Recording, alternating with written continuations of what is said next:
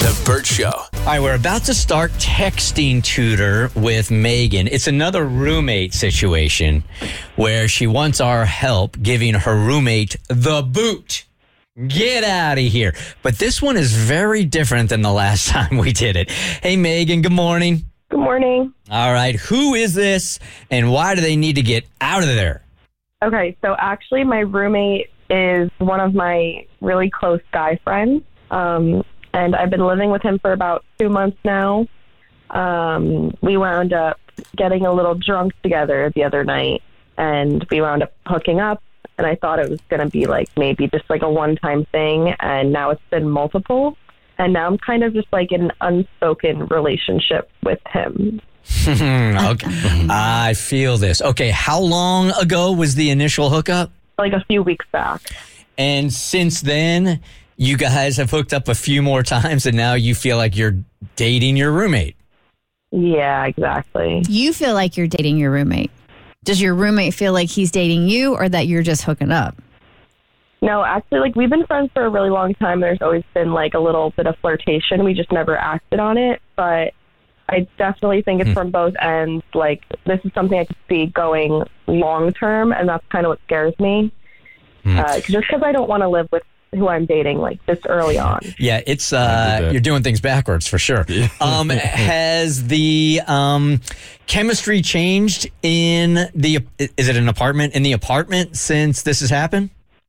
I mean, it's not like awkward or anything. It's just again like I don't want to date someone that I'm living with. Like I feel like that comes years down the line. Like if we were at a different point or we were dating for two years already, I would be like really happy about it. But I just don't want to screw it up this early on. I, I just feel like it's too much too soon. I don't. I feel like we need to dial back a little bit. I have been in. I've told you guys I've been in this situation before where um, the sister of a roommate was staying with us. There were this was disgrace land I used to call it. There were seven guys living in this place and I there was nothing going on between the two of us except she was living there cuz her brother lived there.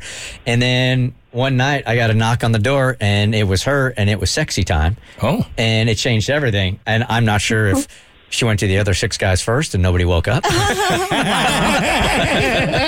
You so you just got it by default. That's fine. I didn't ask for details, but it totally changed the complexion of everything in that house. So I know how you're feeling here. So this thing has gone from zero to 120 in like two minutes for you. And you're like, if this is real, you got to get out of here so we can date outside of living together. Yeah, it's just like things move way too fast when you're in like close quarters like that. Like there's we're together all the time, and he works from home too, so that doesn't make it any better. Okay. And how long has it been since you guys started the hookup phase to now? It's been like almost a month. All right. So has have things changed like after like the second hookup? Are there more texts between the two of you guys where it feels more girlfriend boyfriendish or dating than it did before when you guys were just friends? Yeah, I mean, we've always had like a really close like best friend bond, so it's always it's been that, but now it's just like the added extra flirtation. So it didn't make it like weird or anything. It's just definitely more than it was. Interesting. Hmm. All right, Megan. I say we use this situation to our advantage. I don't Okay. say, I don't think we kick him out. I think we give him a choice, and his choice will speak volumes as to how he feels about you. Hmm. Wait, wait, wait, wait. This is to, this is so not what she's asking for, though. When have we ever cared about that? Keep going, I'm, Kristen. thank you. So what I'm thinking here is, you know, to really establish because you guys haven't talked about it. You're in a, an assumed relationship with your roommate, friend, boyfriend. We don't know.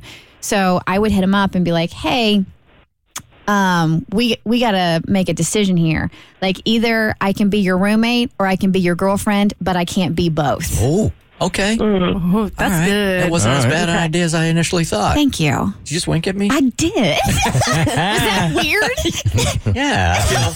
I feel, a little bit like uh, Megan here. But that way you can like establish what's going on with you guys. And if he chooses just to be roommates, then he's not, you know, it was it was just a I hate to tell you, it was just a hookup. But even then, Yeah. that- now you're going to have the tension of that. And- Yeah, you got to be ready for that answer. You have to be prepared for that answer. Or if he does want to be more serious with you, he'll be willing to like part ways from a roommate standpoint.